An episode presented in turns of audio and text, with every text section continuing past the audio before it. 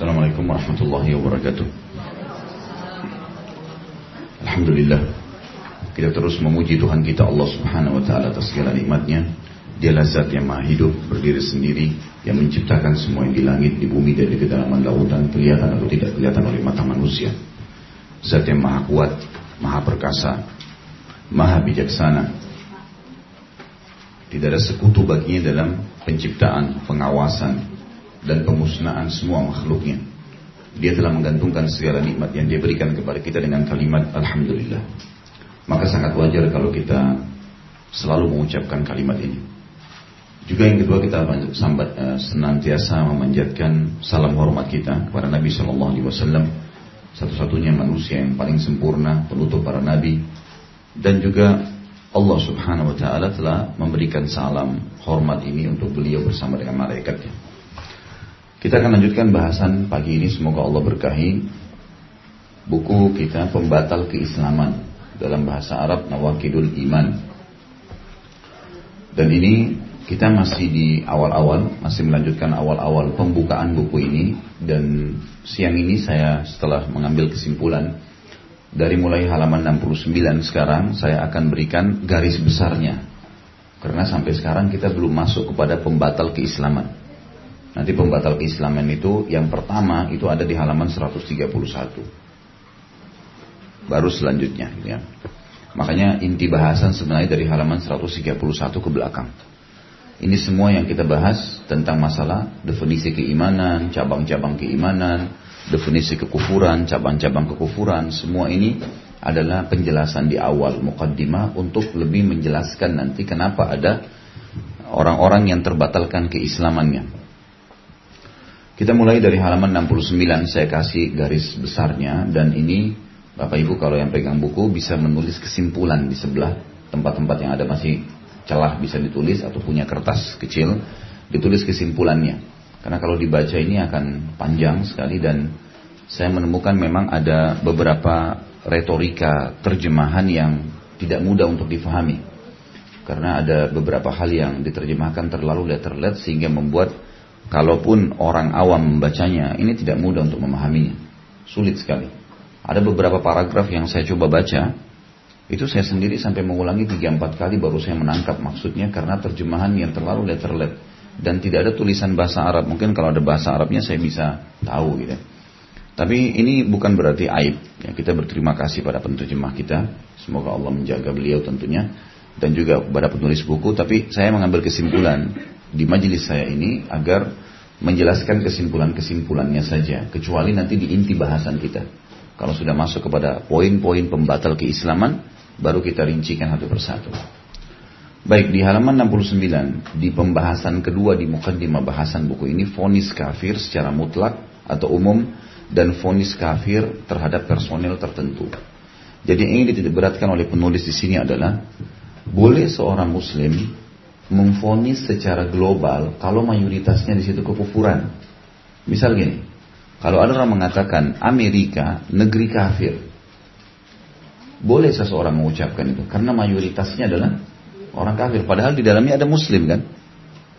Tapi pengucapan ini namanya pengitlakan, ya, penuh penyebutan tentang kekufuran secara global. Dan ini dibolehkan.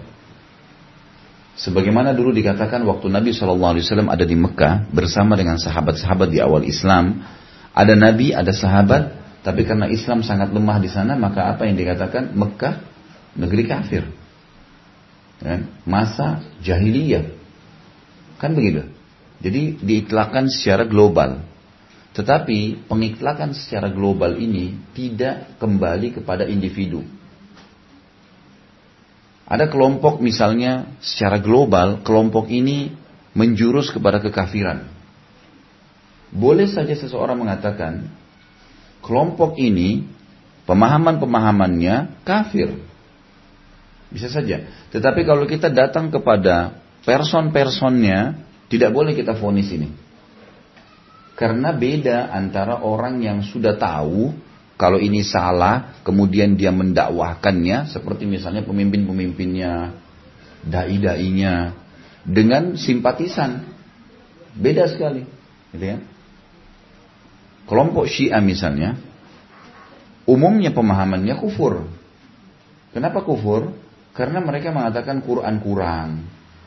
Itu bisa membatalkan keislaman sebenarnya gitu kan. Nanti akan kita bahas dalam poin-poin kita. Mengkafirkan sahabat. Sahabat ini generasi yang belajar dari Nabi Shallallahu Alaihi Wasallam. Bahkan ya, kalau dipertemukan antara seorang Muslim yang biasa sekarang dengan seorang sahabat sulit sekali untuk bisa mempertemukan keimanan mereka sampai kata Nabi SAW kalau seandainya salah seorang di antara kalian bersodakah sebesar Uhud semuanya emas tidak akan bisa menjangkau ya segenggam sodakahnya sahabatku Gak bisa kita menjangkau mereka karena mereka melihat Nabi dengan mata kepalanya, berjuang dengan Nabi, gitu kan. Itu sulit di awal-awal Islam itu, nggak gampang gitu kan. Kita sih enak saja sekarang lahir sudah orang tua kita Islam, masjid sudah banyak, ataupun kalau ada orang mu'alaf baru masuk Islam, maka dia temukan Quran sudah sempurna, ada terjemahannya, sudah 30 juz, lengkap, rapi, bahkan sekarang berwarna, ada tajwidnya, lengkap semua. Banyak masjid-masjid, banyak dai-dai ulama yang menyampaikan tentang Islam. Bagaimana dengan awal-awal? Bayangkan kalau kita berada di Mekah, pada saat itu negeri yang kota yang terpencil, tidak ada sama sekali kemajuannya sampai negeri Persia sama negeri Romawi pada saat itu berkuasa tidak pernah berpikir merebut Mekah. Karena Mekah dianggap di sebuah lembah kecil, terpuruk, ya. Gak ada sesuatu yang bisa di, banyak orang yang buta huruf, gak bisa apa-apa. Mereka juga karena jahiliyahnya makan bangkai, saling membunuh, memperebutkan. Suku-suku Arab dulu sebelum Islam hidupnya luar biasa. Hidup dari peperangan. Kalau sudah habis bekalnya, mereka bentuk pasukan serang suku yang sebelah, ngambil punya mereka. Begitu. Subhanallah sebelum Islam. Makanya Umar bin Khattab mengatakan anhu kami dimuliakan dengan Islam. Terpuruk sekali, gitu ya. Luar biasa buruknya pada saat itu. Tapi Islam datang mengubah mereka. Bayangkan kalau kita hidup di masa Mekah dulu, kemudian ada orang buta huruf, nggak bisa baca, nggak bisa tulis, ngaku Nabi. Kira-kira beriman nggak? Sulit itu. Saya kalau hidup zaman itu saya khawatir jadi Abu Jahal tuh. Iya kan? Ada orang buta huruf gak bisa baca, gak bisa nulis, ngaku saya nabi. Dan harus diikuti semua perintahnya. Bayangin. Yang tidak ikutin kafir. Wah ini luar biasa ini. Kita sekarang sudah mudah gitu kan. Emang sudah lengkap agama ini, sudah mudah memahaminya. Bahkan ilmu-ilmu agama sudah dicabang-cabangkan. Dalam masalah hukum fikih ada cabang-cabangnya banyak. Diperbab, dibab-babin. Dicabang-cabangin bab sholat dirincikan antara wajib sama sunnah. Luar biasa terinci. Sekarang sudah sempurna semua. Jadi nggak mungkin. Nah kelompok Syiah ini, kalau ada fonis yang mengatakan kelompok Syiah kafir, maksudnya adalah kafir secara global, gitu kan? Ini masih dibolehkan oleh para ulama memfonis seperti ini karena adanya pemahaman. Tetapi ini bukan berarti ini ini fonis kafirnya adalah fonis kafir global karena ada pemahaman yang global.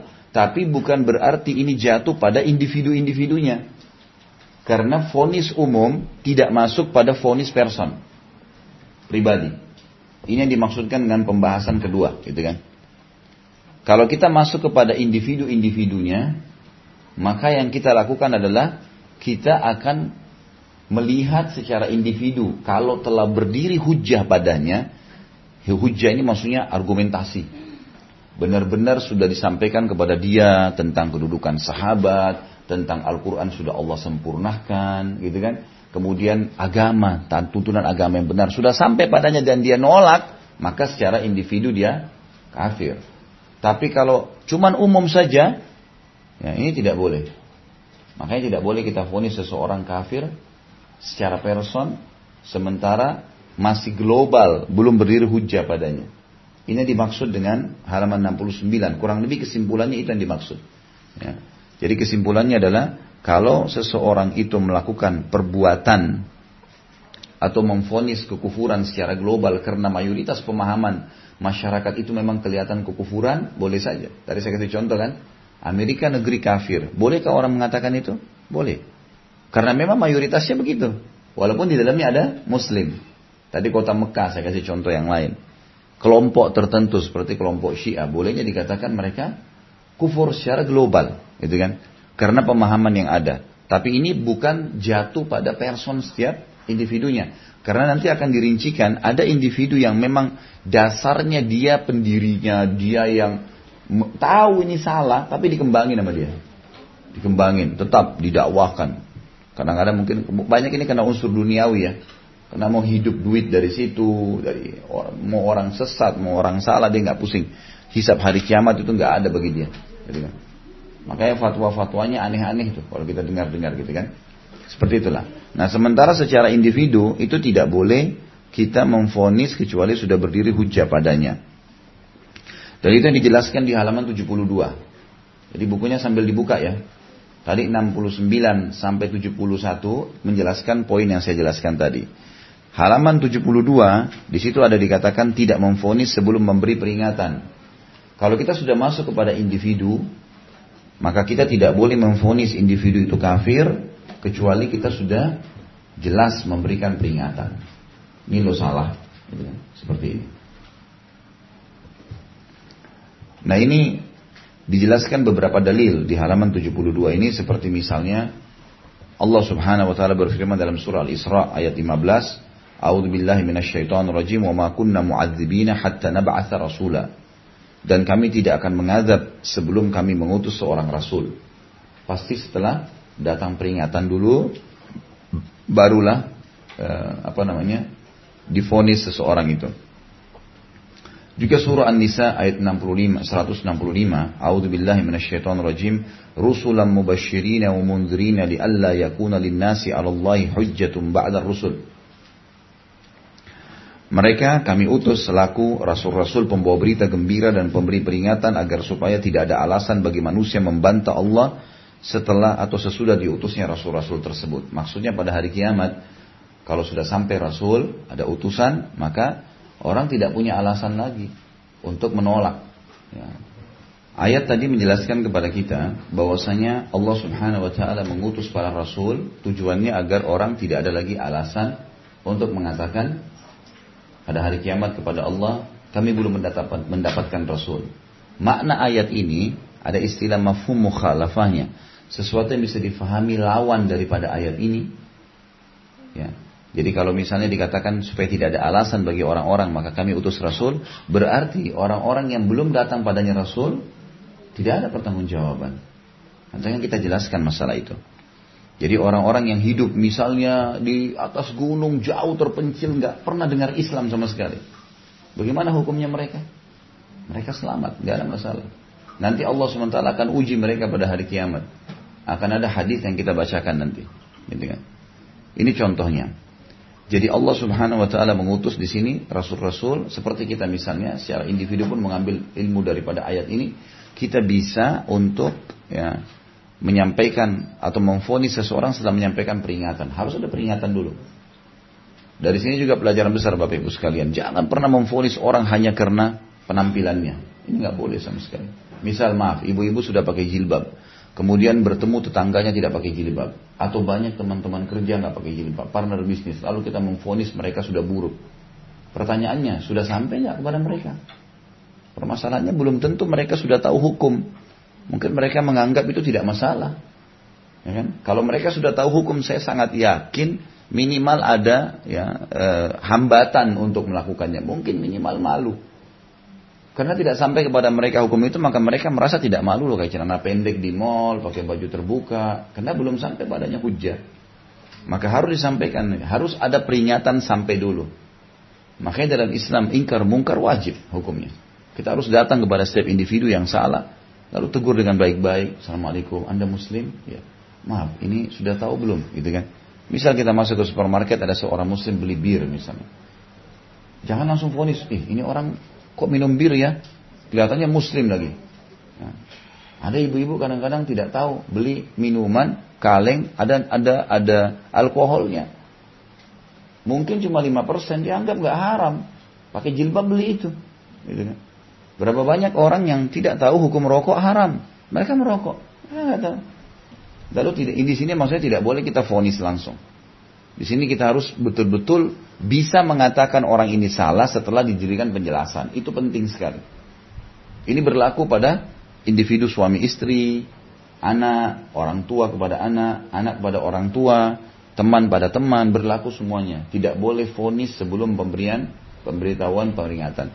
Baik dari tingkat tertinggi kekufuran sampai kepada kemaksiatan yang paling kecil. Di sini juga diangkat oleh penulis Al-Mulk ayat 7 sampai ayat 8. A'udzubillahi minasyaitonirrajim. Masih halaman 72 ya. Kullama ulkiya fiha faujun sa'alahum khadanatuha alam ya'tikum nadhir. Qalu bala qad ja'ana nadhirun fakadzabna wa qulna ma nazzalallahu min syai'. Tentu ini ada lanjutan ayat ya. In antum illa fi dhalalin mubin. Dikatakan di sini setiap kali dilemparkan ke dalam neraka itu orang-orang yang kafir, orang-orang yang bermaksiat, dikatakan apa? Penjaga-penjaga neraka itu para malaikat bertanya kepada mereka, apakah belum pernah datang kepada kalian di dunia seorang pemberi peringatan? Nabi kah, ustadz kah, dai kah, teman-teman muka, belum pernah ada yang sampaikan kepada kalian? Sampai kalian bisa masuk ke neraka sini. Nggak sholat, terbuka auratnya lah, durhaka dengan orang tua lah, manipulasi data lah. Macam-macam. Kan, membunuh lah. Maka apa jawab mereka? Pada hari kiamat nanti sudah tidak ada yang bisa disembunyikan lagi. Tidak ada lagi yang disembunyikan.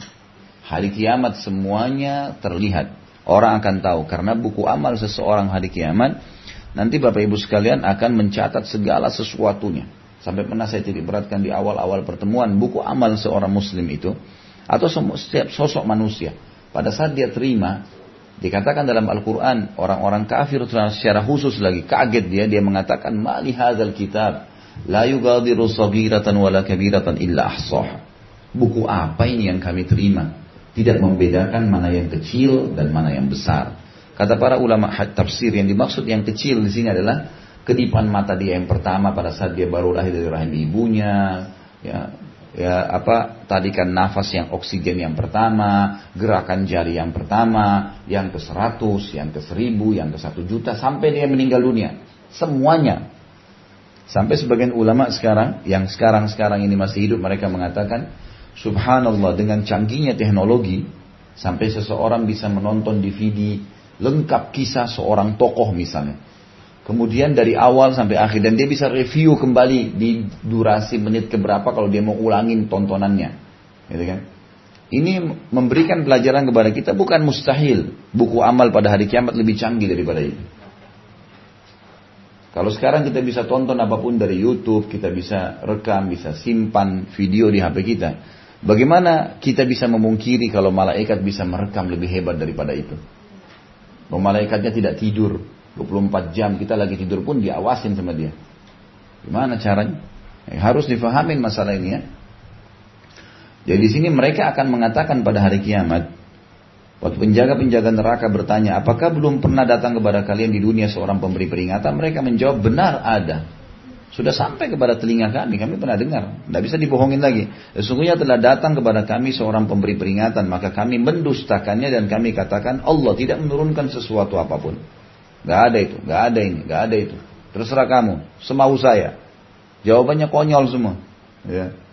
Apa alasannya nolak kebenaran? Kan manusia yang bijak itu kalau tahu ini baik, terima dong. Buruk ya tinggalkan, kan gitu. Dan subhanallah, agama itu selalu relevan, relevan, relevan sekali dia sama akal pikiran manusia. Gak pernah bertolak belakang sebenarnya. Asal orang pakai akal sehatnya, dia hubungkan dengan hukum syariat, maka dia akan tahu ini pasti benar. Gitu. Sudah benar. Banyak hal-hal yang orang tahu ini tidak baik. Misal contoh agama melarang untuk menyakiti orang lain. Kalau ada orang yang tidak beragama, ateis, lagi jalan di jalanan, tidak ada Tuhannya. Kemudian ada teman, ada orang lain ateis juga yang tidak kenal dia, tiba-tiba kepukin dia. Marah nggak kira-kira? Marah. Orang lain melihatnya yang ateis pun anggap itu buruk nggak? Buruk. Padahal tidak ada tuntunan nih, belum ada tuntunan. Kalau ada orang lain mengambil, orang lagi pegang HP terus tiba-tiba dirampas. Semua dunia tahu kalau itu buruk. Dan secara akal sehat orang tahu. Dan agama mendatang memandu itu tidak boleh. Memukul orang, menyakiti orang, mengambil haknya orang lain. Kan sudah jelas semua yang tidak boleh.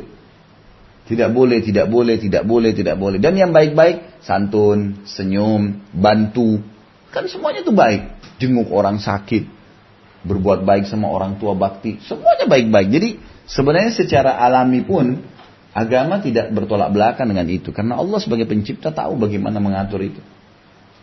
Jadi orang menolak agama itu sebenarnya orang tidak punya argumentasi, nggak ada alasannya apa alasannya dia tolak. Karena agama itu sangat relevan berjalan dengan memang kehidupan manusia, akal sehatnya akan bisa menerima itu. Kemudian sabda Nabi Shallallahu Alaihi Wasallam di halaman 73 ya, "Walladhi nafsi, walladhi nafsu Muhammadun biyadi, la yasma'u bi ahadun min hadhihi al-umma yahudiyyun wala nasraniyyun, thumma yamutu wa lam yu'min billadhi ursiltu bihi illa kana min ashabin nar." Hadis ini riwayat Imam Muslim, ada di footnote-nya dalam Kitabul Iman. Demi zat yang jiwa Muhammad adalah di tangannya, tidak ada seorang pun dari umat ini yang mendengarkan tentangku. Mak makna kalimat umat ini Maksudnya berarti semua umat manusia yang hidup dari zaman Nabi sampai hari kiamat. Karena ini sebenarnya semuanya masuk dalam kategori umat Nabi Muhammad SAW. Tapi ada yang beriman, ada yang kafir. Ini semakna juga dengan anak Adam misalnya dikatakan. Dalam sebuah hadis Bukhari dijelaskan Nabi SAW waktu mi'raj ke langit. Beliau sempat bertemu di langit pertama dengan Adam alaihissalam. Beliau mengatakan aku melihat manusia tingginya 60 siku ke langit dan setiap kali dia balik ke arah kanan, dia tersenyum. Dan kalau dia balik ke arah kiri, dia menangis. Lalu aku pun berkata kepada Jibril, wahai Jibril, siapa orang ini? Kata Jibril, ini ayahmu Adam. Lalu kenapa dia pada saat balik kanan dia senyum, balik kiri dia sedih? Kata Jibril, kalau dia balik sisi kanan dia lihat anak cucunya yang beriman. Kalau dia balik ke kiri, dia sedih melihat anak cucunya yang kafir diitlakkan istilah Bani Adam, keturunan Adam dengan adanya kafir dan beriman. Umat Nabi Musa, ada yang beriman, ada yang kafir, tapi dikatakan juga umat Musa. Umat Nabi Isa, ada yang beriman, ada yang kafir. Ada yang beriman pada beliau, ada yang kafir pada tapi yang kafir pun tetap dikatakan umat Nabi Isa karena hidup di masa beliau. Gitu kan? Yang kafir yang beriman. Makanya ada hadis Nabi juga yang berbunyi sallallahu alaihi wasallam, pada hari kiamat nanti setiap umat akan dipimpin oleh nabinya. Ada nabi di depan. Nah ini makna globalnya. Maka kita juga, ya, sabda Nabi SAW di sini mengatakan tidak ada satupun, ya, tidak seorang pun dari umat ini. Umat ini maksudnya apa? Umat manusia yang sebenarnya masuk dalam kategori umat Muhammad SAW, gitu kan? Tetapi yang beriman yang selamat, yang kafir yang tidak selamat. Karena hidup di masa beliau, gitu kan? Hidup di masa beliau yang mendengar tentang aku sudah sampai padanya dengar oh ini ada Muhammad oh ini ada ajarannya Islam sallallahu alaihi wasallam ada Al-Qur'an sampai padanya. Tidak Yahudi tidak pula Nasrani. Tentu ada hadis lain yang ditambah dengan tidak juga Majusi. Majusi penyembah api penyembah patung kemudian dia mati dalam keadaan tidak beriman kepada apa yang telah diutus aku diutus untuknya atau dengannya kecuali dia pasti jadi penghuni neraka Makna hadis ini yang kita garis bawahi dalam bab yang sedang kita bahas adalah kalau seandainya ada um manusia dari umat ini yang belum mendengar, berarti nggak ada nggak ada hukuman baginya, karena dia belum mendengar. Karena sabda Nabi SAW di sini apa? Mendengar, gitu kan? Mendengar, tahu. Kalau zaman sekarang sih ya, dengan teknologi sekarang justru makin banyak orang yang apa namanya? Yang kena hujah ya. Artinya dia pasti akan tidak bisa berkomentasi lagi. Karena bisa nonton bisa lihat bisa macam-macam ya. Orang Islam di mana-mana. Apalagi sekarang makin banyak umat Islam yang ditindas. Makin macam-macam. Itu makin kedengaran semua itu makin ketahuan kan. Orang jadi makin tahu orang bisa baca. Quran diterjemahkan. Ada perdebatan antara agama. Banyak gitu kan. Sudah sampai kepada mereka jadi ini kurang lebih makna-makna daripada halaman 72 ya. Ini hampir sama semua sampai halaman 73. Baik, termasuk di sini kalau ada orang yang hidup sementara dia tidak tahu, tidak pernah dengar sama sekali, bagaimana keadaannya pada hari kiamat? Coba dilihat di footnote nomor halaman halaman 74 di bawah footnote-nya ya. Ada hadis riwayat Imam Ahmad berbunyi, Arba'atun yaumal qiyamah, rajulun asammun la yasma'u syai'an, wa rajulun ahmaq, wa rajulun haram, wa rajulun mata fi fatrah. فأما الأصم فيقول ربي لقد جاء الإسلام وما أسمع شيئا وأما الأحمق فيقول ربي لقد جاء الإسلام والصبيان يحذفوني بالبقر ammal haramu fayaqul rabbi laqad ja'al islam wa ma aqalu syai'a. وأما الذي مات في الفترة فيقول ربي ما آتاني لك رسول فيأخذ مواثيق مواثيق مواثيق ما فيأخذ مواثيقهم ليطيعوا ليطيعونه ليطيعونه فيرسل إليهم أن يدخلوا النار Qala fawalladhi nafsu Muhammadun biyadi Lau dakhaluha lakanat alaihim bardan wasalama. Empat orang pada hari kiamat, keadaan orang-orang hari kiamat yang tidak sempat mendengar Islam. Seseorang laki-laki tuli tidak mendengar apa pun. Ada orang yang tuli tidak bisa tahu apa-apa, dengar, tidak bisa dengar apa pun, tuli. Tidak ngerti baca, Nggak tahu apa-apa sama sekali. Ya. Seorang laki-laki yang gila, gak berakal, lahir dari anak-anak sudah gila, nggak tahu apa-apa. Seorang laki-laki pikun, pas Islam tersebar pun misalnya dia sudah sangat tua, tidak ngerti lagi apa yang orang sebutin. Ada kan orang kalau pikun sekali namanya aja dia lupa. Pas kebetulan Islam sampai di wilayahnya dia, misal. Dia nggak bisa.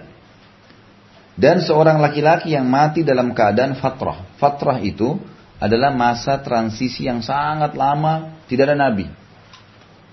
Karena sebelum Nabi Muhammad SAW, Bapak Ibu sekalian, nabi-nabi diutus khusus untuk kaumnya saja. Karena beliau SAW bersabda semua nabi-nabi sebelumku diutus untuk kaumnya. Dan aku diutus untuk seluruh alam semesta. Nah ada orang-orang yang hidup sebelum Nabi Muhammad SAW dikenal dengan ahli fatrah. Fatrah itu apa? Lokasinya kan gitu, jauh dari lokasi Nabi. Karena dulu Nabi ada yang berdekatan, ada yang berjauhan, gitu kan. Seperti kasus misalnya Nabi Khidir sama Nabi Musa sezaman, tapi Nabi Musa di mana? Di Mesir, di Afrika. Nabi Khidir di Asia kecil, di Turki. Turki bagian Asia, gitu kan. Dia jarak perbedaannya adalah seberang Laut Merah. Di sana ada Nabi, sini ada Nabi. Tapi ada lokasi yang jauh. Yang jauh. Dari kisah Nabi-Nabi kita nggak pernah dengar masalah Indonesia misalnya. Allah alam, mungkin saja memang sudah sampai Nabi dulu di sini. Karena di dalam hadis yang lain dikatakan, Allah subhanahu wa ta'ala mengutus 124 ribu nabi di antaranya 313 rasul. Dan yang wajib kita imani berapa? 25 nabi dan rasul. Berarti masih banyak ini 124 ribu. Kalau dikurangin 25 berapa? Gitu kan? Ada 123 ribu sekian yang belum kita tahu kisahnya. Gitu. Berarti bukan mustahil sudah sampai. Bahkan ada ayat yang disebutkan ya Tadi yang Al-Isra ayat 15 di halaman 72 itu. Dan kami tidak akan mengadab sebelum kami mengutus seorang rasul. Kata para ulama tafsir, ini maknanya mayoritas wilayah di muka bumi sudah ditangi rasul. Bahkan bukan mustahil kalau ada agama-agama yang menyembah patung, mungkin saja patung itu dulu nabi. Tapi karena berkembangnya waktu, mereka tuhankan itu. Seperti kasus yang terdekat Nasrani. Agama Nasrani, dulunya mereka tahu Isa adalah utusan Allah. Tapi berkembang waktu dibuat patungnya. Sekarang sampai pada tingkat di gereja mereka taruh patungnya Isa alaihissalam disalib lalu mereka bilang wahai Tuhan panggil patung apa bedanya dengan orang yang sembah berhala jadi berubah dari konsep kenabian dan kerasulan yang tadinya diutus kepada Allah kepada penyembahan berhala ini terjadi dan ini bukan mustahil gitu kan seperti itulah jadi ini namanya fatrah. Fatrah itu adalah masa di mana transisi waktu yang sangat lama di satu lokasi antara nabi dengan nabi atau memang dasarnya wilayahnya cuma bersebelahan dan dia tidak tahu. Tidak sampai. Bagaimana keadaan mereka? Kata Nabi Shallallahu Alaihi Wasallam, nanti pada hari kiamat orang yang tuli berkata, Robbi, wahai Tuhanku, Islam telah datang dan aku tidak mendengar apa pun. Tidak bisa aku tahu, tidak tahu apa itu.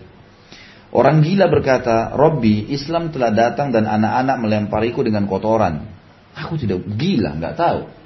Gitu kan? Tidak sampai Islam, dan ini nggak ngerti. Orang pikun berkata, Robbi, Islam datang kepada aku sementara aku tidak mengerti apa pun. Sudah sangat tua. Pikun ini dalam arti kata sudah tidak ngerti apa-apa ya. Ada orang subhanallah maaf buang air besar sembarangan, buang begitu sudah lupa namanya, nggak tahu nama anaknya. Ya maksudnya jadi bukan tua, beda ya. Ada orang tua yang tidak pikun, ini harus pikun. Yang keempat orang yang mati di masa fatrah tadi. Ya. masa transisi antara Nabi berkata, Robbi, tidak ada Rasul yang datang kepadaku. Aku tidak pernah tahu masalah Islam. Lalu dia, Allah subhanahu wa ta'ala, dianya, D-nya besar kan ini? Itu berarti kembali kata ganti kepada Tuhan, Allah subhanahu wa ta'ala. Lalu dia mengambil janji mereka dan mereka benar-benar mentaatinya. Lalu dia meminta mereka untuk masuk ke dalam neraka. Maksudnya nanti hari kiamat orang-orang ini Allah datangkan. Lalu Allah uji mereka. Kalau mereka lolos dari ujian itu mereka masuk surga. Apa ujiannya? Allah datangkan neraka di hadapan mereka, lalu Allah perintahkan mereka masuk ke neraka itu. Patuh nggak? Diuji sama Allah Subhanahu Wa Taala. Kalau yang mereka loncat ke dalam api, berarti lolos di ujiannya. Karena dia patuh pada Tuhannya. Dan kenapa ujiannya seperti ini, Bapak Ibu sekalian? Karena pada saat itu tidak ada lagi orang yang tidak tahu Tuhan Allah, nggak ada lagi. Di dunia ini orang masih ada orang mesti butuh argumentasi menjelaskan secara dalil nakli, secara dalil akli, secara wahyu, secara akal. Memang Tuhan itu ada, sehingga kita bisa yakin kan. Tapi hari kiamat nggak ada lagi orang sudah tahu ini Tuhannya Allah. Nggak ada lagi orang tidak tahu Tuhan Allah. Dan Allah akan bicara sama mereka secara langsung. Berarti tidak ada alasan kan? Baik, patuh nggak nih? Ini api, coba loncat. Perintah saya. Perhatikan di sini kata Nabi Shallallahu Alaihi Wasallam, Demi zat yang jiwa Muhammad ada di, di tangannya. Jika mereka masuk ke dalamnya, kalau mereka betul-betul loncat ke dalam api sesuai dengan perintah Allah, niscaya ia dingin dan menjadi keselamatan baginya. Jadi nggak terbakar. Itu cuman ujian. Nah, kalau yang lolos, ya memang Allah perintah ya sudah dikerjain sama dia, udah aman masuk surga. Karena dianggap patuh pada Tuhan Allah. Tapi tentu derajatnya beda dengan orang-orang yang sudah beriman. Beda. Tidak sama tentunya. Tapi kalau ada yang tidak mau masuk, berarti dasarnya walaupun dia hidup di dunia, tetap dia kafir nih. Kan gitu. Karena saya sudah jelaskan tadi, kalau di dunia ini kita memang belum lihat Tuhan kita, belum tahu. Belajar. Tapi di akhirat nggak ada satupun manusia dan jin yang tidak tahu Tuhannya. Semua tahu kalau ini Tuhan Allah, nggak ada lagi. Sudah terbuka bagi dia Semuanya, nggak ada lagi. Jadi orang kafir pun masuk ke dalam neraka dalam kondisi tahu kalau memang dia pantas masuk karena memang ada Tuhan ternyata gitu. Ini yang dimaksud dengan orang-orang yang nanti juga pada hari kiamat ada yang kalau belum sampai kepadanya argumentasi, ya, maka berarti dia akan ya, dikasih keselamatan. Ini sama juga dengan eh, hukum secara umum. Kalau kita tidak bicara kufur, orang yang melakukan perbuatan dosa dan tidak tahu kalau itu dosa, tidak tahu benar ya. Ini selamat dari hukuman. Sekarang coba buka halaman 78. Jadi tadi halaman 72 sampai 77 itu apa yang saya jelaskan itu kesimpulannya tadi. Ya, supaya kita bisa hemat waktu karena ini masih di pembukaan buku ini. Ya. Jadi bisa paham kalau saya bacain per paragraf ini panjang. Maka saya ambil kesimpulannya. Di halaman 78 ada poin ketiga, uzur karena tidak tahu.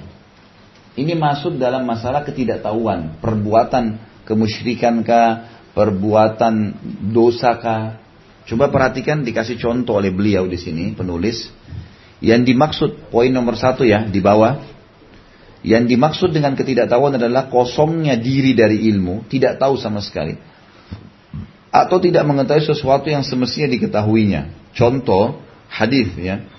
Perhatikan hadisnya dari Ibnu Abdul Bar rahimahullah memaparkan hadis Ibnu Abbas radhiyallahu anhu ma ahda rajulun li Rasulillah sallallahu alaihi wasallam rawayata khamrin فقال النبي صلى الله عليه وسلم أما أما أما أما أما علمت أن الله حرمها قال لا Seorang laki-laki, ini setelah Islam ya, datang ke masjid, membawa dan menghadiahkan untuk Nabi apa? Satu kendi khamar. Ini sudah diharamkan ini. Sudah turun pengharamannya. Orang ini datang dari luar Madinah. Dia masuk Islam. Dia nggak tahu. Zaman dulu waktu dia belum tahu Islam. Dia kalau menghormatin orang menghadiahkan satu kendi khamar. Itu penghargaan yang luar biasa. Kayak sekarang mungkin orang naudzubillah orang kasih satu botol whisky atau apa dianggap bernilai kan. Bagi orang-orang yang memang meminumnya, dia tidak ngerti. Dibawalah satu kendi khamar kepada Rasulullah SAW. Perhatikan, bijaksanalah. Bijaksana. Nabi SAW tidak langsung emosi, marah. Nabi cuma mengatakan apa pada saat itu? Tidakkah kamu mengetahui bahwasanya Allah sudah mengharamkan ini? Jawaban laki-laki itu dengan polos apa? Tidak. Saya belum tahu kalau ini khamar. Jadi hati-hati ya, jangan sembarangan fonis orang ini nggak boleh. Harus betul-betul benar sudah sampai padanya peringatan baru bisa difonis, nggak boleh. Sudah dijelasin, sudah disampaikan ayat, dijelasin ini haram, fatwa ulama, baru tetap ngotot, nah ini berarti dosa, nggak boleh. Penting ya, karena ini sangat peka.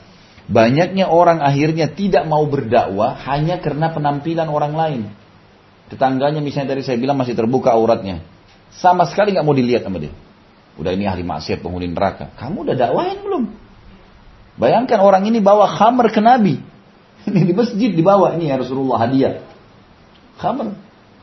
Kalau orang langsung, kalau kita sekarang mungkin dibawain khamr satu botol whisky ini hadiah bir. Kita tahu hukumnya nggak boleh. Mungkin kita tiba-tiba marah saja. Tapi Nabi SAW dengan sangat santun menjelaskan. Apa kau tidak tahu kalau Islam haramkan ini? Enggak, saya nggak tahu. Udah, nggak dihukum. Karena nggak tahu. Nggak tahu. Ada banyak kasus-kasus yang mirip seperti ini, Bapak Ibu sekalian. Ada orang misalnya hidup di negara, zina itu adalah hal yang biasa sekali. Biasa sekali, tidak ada apa-apa. Dia biasa lihat ayahnya berzina, ibunya berzina. Ada kan orang di negara begitu ya? Biasa sekali dia lihat zina gitu. Ada satu teman saya dulu waktu masih di kampus di Madinah. Beliau masya Allah suaranya bagus dari Ethiopia, dari dari Ethiopia ya di di Afrika. Suaranya bagus sekali masya jadi imam. Dia pernah dipanggil jadi imam di Brazil. Panggil jadi imam Ramadan. Orang-orang Islam sama undang gitu. Kebetulan waktu itu Ramadan tepatnya musim di, musim panas. Orang hampir mayoritas di Brazil mabuk, telanjang, luar biasa. Dia bilang saya lagi sholat, imami terawih, ada perempuan telanjang masuk ke masjid. Iya, masuk ke masjid, mabuk. Udah telanjang, mabuk. Tiba-tiba lewatin orang-orang sholat. Orang sholat kan tidak bisa berhenti. Lewat sampai di depannya imam. Imam sujud, dia juga hadap ke imam, dia juga sujud. Kisah terjadi. Ini cerita dia ini, dia jadi imam Ramadan. mabuk, karena di sekitar situ mabuk semua itu. Orang anggap minuman biasa. Bahkan aneh. Kalau orang tidak mau minum hammer itu, kenapa kok kau tidak minum? Eh, aneh. Ada orang tegur, kenapa kau ciuman sembarangan? Loh kenapa memang? Mereka anggap aneh, kenapa kok ditegur? Di negara sampai seperti itu tuh. Orang yang seperti ini, kalau masuk Islam misalnya, Kemudian tiba-tiba habis syahadat ditemukan dia masih jalan seperti itu atau dia masih mabuk sorenya. Belum tahu. Bagaimana caranya?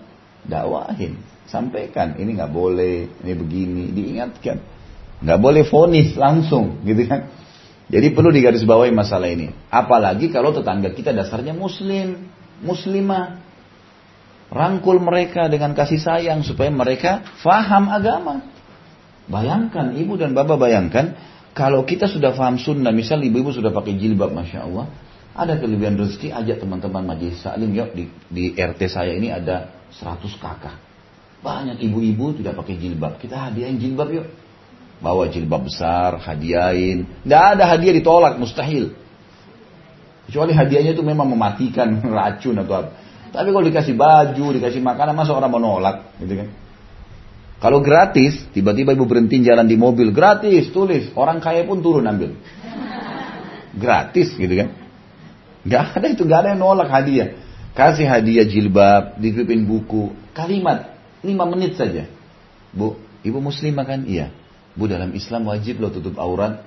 Nih contohnya ibu bisa pakai hadiah dari kami ya. Bayangkan tuh kalau 100 kakak 10 persennya, 10 kakak aja berubah tiba-tiba pakai jilbab besar semua. Gembira nggak kira-kira? Mana lebih baik? Itu atau fonis? Nah ini ibu neraka nih. Main fonis belum dakwahin. Kan tidak boleh. Kan gitu. Coba fahamin masalah ini sehingga kita tidak tergesa-gesa memfonis orang. Karena kita banyak sekali. Terutama yang sudah mulai ikut pengajian, fonisnya luar biasa, luar biasa. Setan nggak dapat lagi pintu buat dia berzina, buat dia mabuk, buat buka aurat. Nah, yang lain, hardik orang lain, salahin orang, fonis macam-macam. Gitu kan seakan-akan sudah dia ahli surga gitu.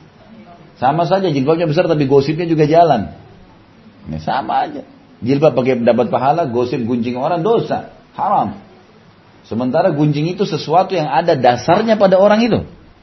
Kalau aib itu ada padanya dan kita ceritakan sementara dia tidak suka, gibah namanya, dosa besar. Kalau nggak ada jadi fitnah, lebih berat lagi. jadi dakwahin, sampaikan. Ya. Ini contoh yang luar biasa dari hadis Nabi SAW ini. Orang bawain khamr ke Nabi. Bayangin. Depannya Nabi dalam masjid. Ya.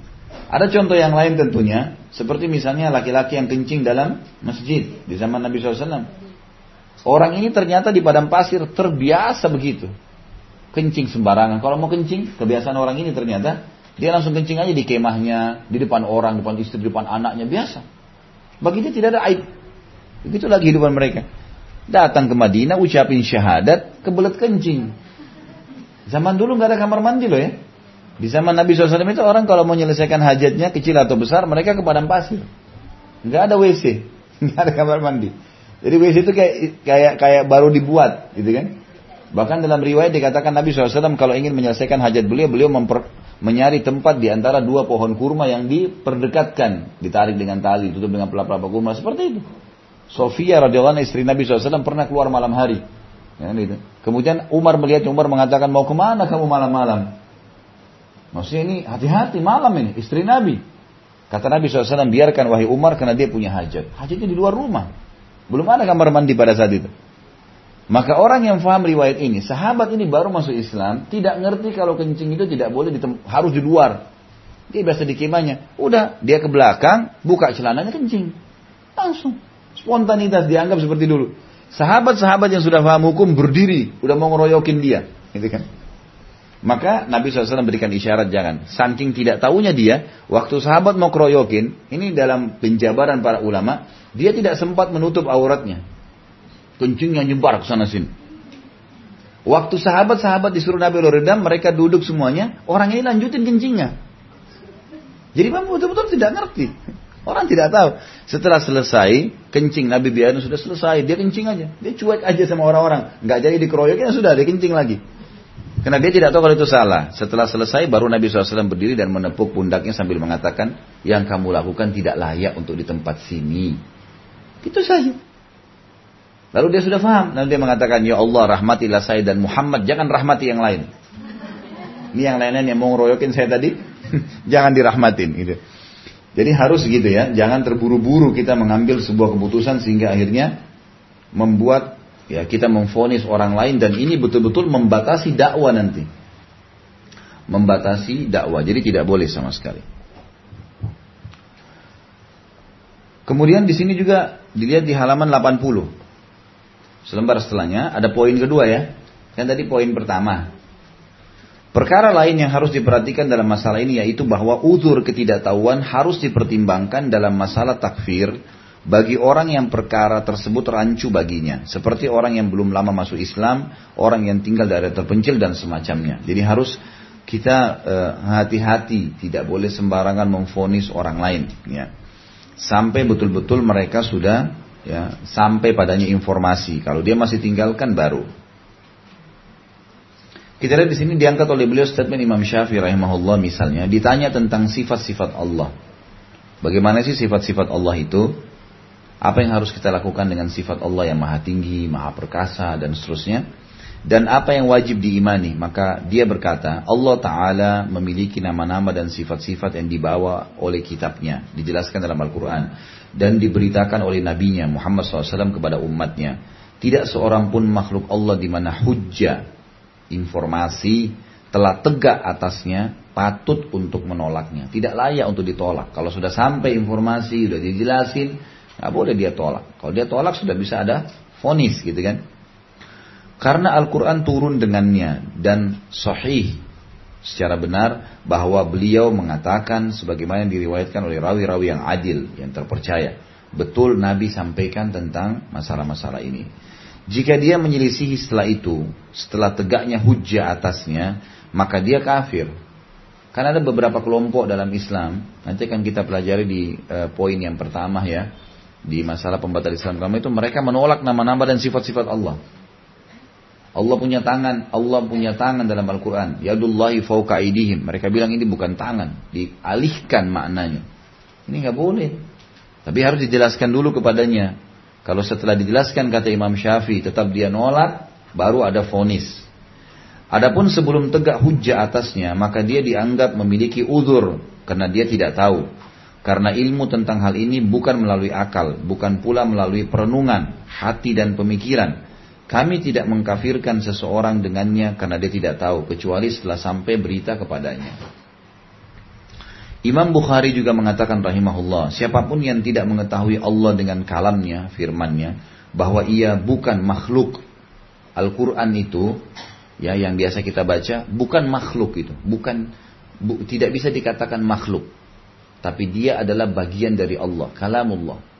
Kalau orang mengatakan Al-Quran itu makhluk, berarti dia mengatakan ada bagiannya Allah makhluk. Gitu kan? Makanya nggak boleh. Tapi ada kelompok yang dinamakan Mu'tazilah, mereka mengatakan Al-Quran itu makhluk. Kata Imam Bukhari, siapa pun yang tidak mengetahui Allah dengan kalamnya, firmannya bahwa ia bukan makhluk, maka dia diajari kebodohannya dikembalikan kepada Al-Quran dan Sunnah. Diberikan penjelasan secara wahyu.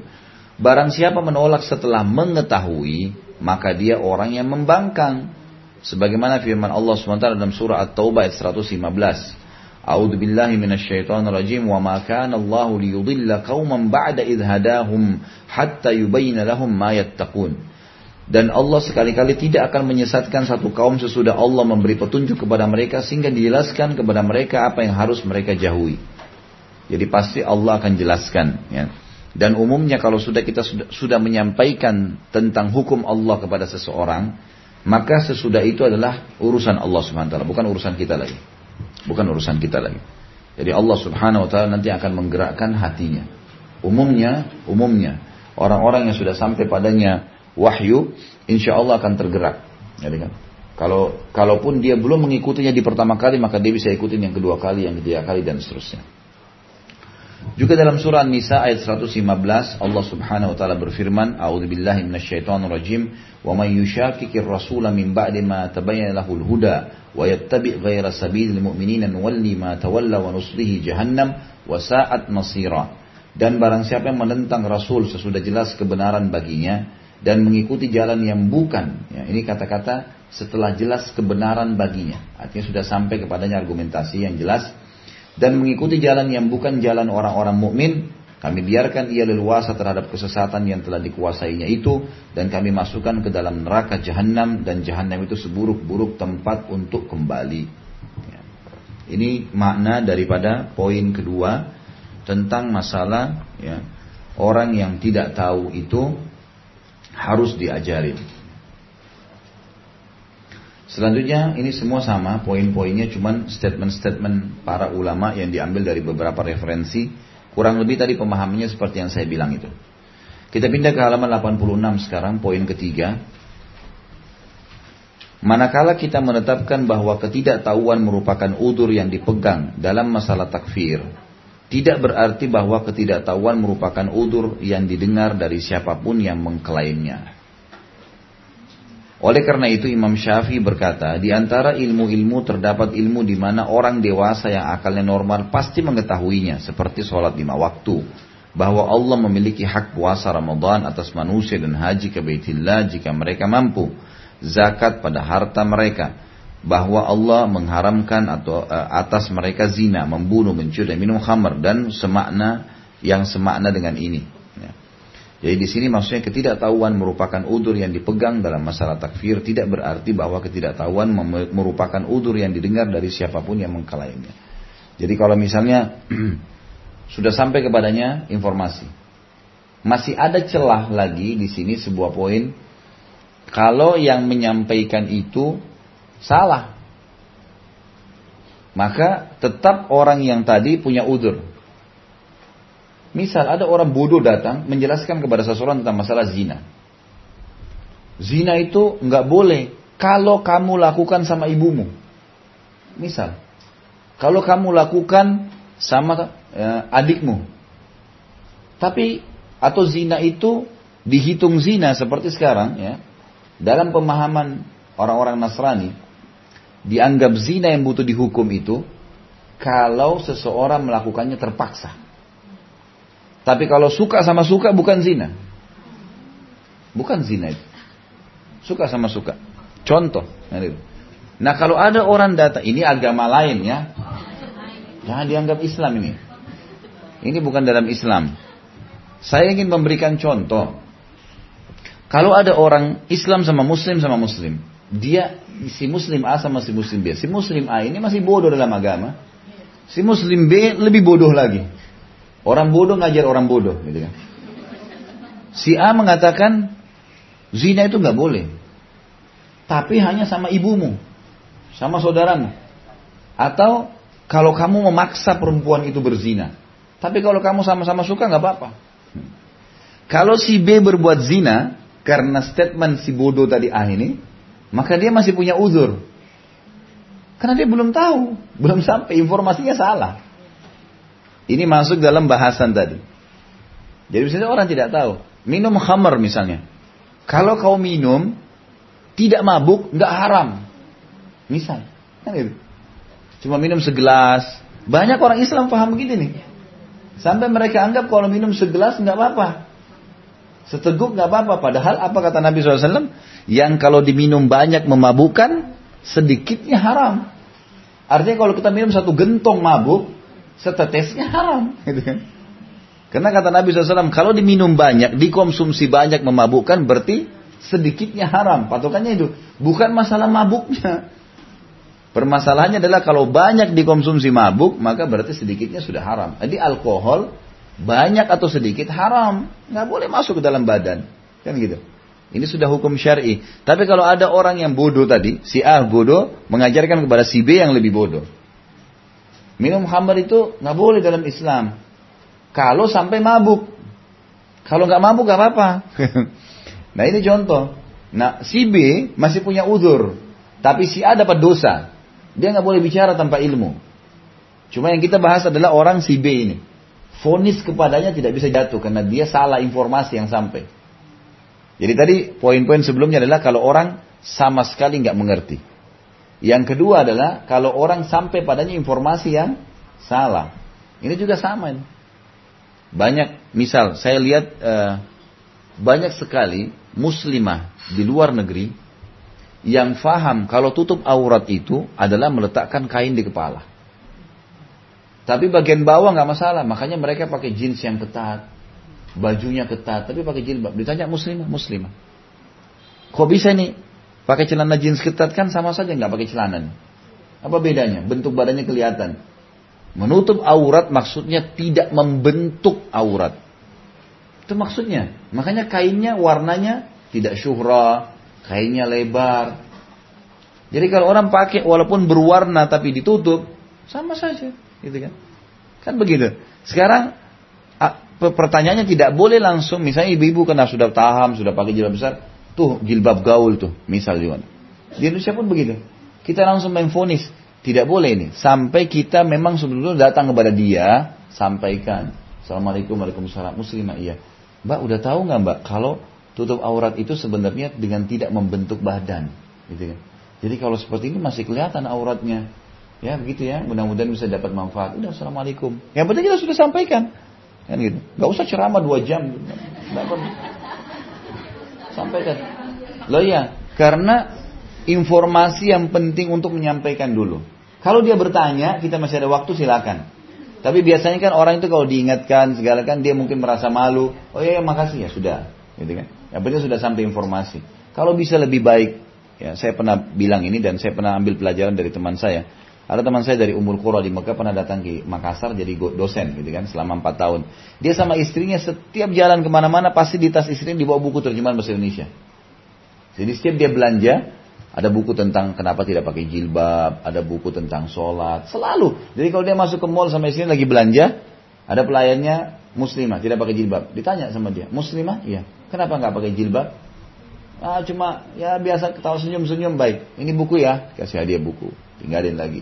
Gitu kan. Saya pernah terapin tuh saya beli buah di pinggir jalan, kasih buku ini buku gratis ya mbak. Oh iya terima kasih, gembira. Padahal isinya disuruh pakai jilbab. Tapi sampai kan informasi. Namanya gratis, diambil aja.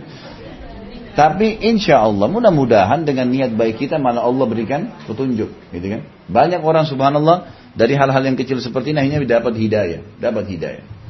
Jadi termasuk dalam orang yang punya udur adalah orang yang salah informasi sampai padanya. ini penting untuk digarisbawahi ya. Makanya fonis ini nggak boleh sembarangan, harus betul-betul orang yang tepat. Baik, sekarang kita pindah ke halaman 93, pembahasan ketiga. Makna tegaknya hujah. Tegaknya hujah ini, judul subjudulnya adalah prinsipil. Harus ada. Sekali lagi masih sama, tidak boleh memfonis orang sampai telah diberitahukan informasi yang tepat buat mereka. Nggak boleh sama sekali. Tetangga kah, kerabat kah, siapa saja. Gitu kan. Di sini juga masuk dalam hal ini, kalau dalam rumah tangga suami istri nggak boleh spontanitas marah sama pasangan, padahal belum tahu mungkin. Seorang suami 30 tahun hidup dengan metode cara orang tuanya. Seorang istri hidup 25 tahun, 20 tahun dengan cara orang tuanya. Disatuin dalam rumah tangga. Butuh adaptasi. Ada pernah eh, ibu-ibu uh, ngeluh sama saya, Ustadz, saya menikah sama suami saya sudah tiga tahun. Suami saya setiap habis subuh tidur.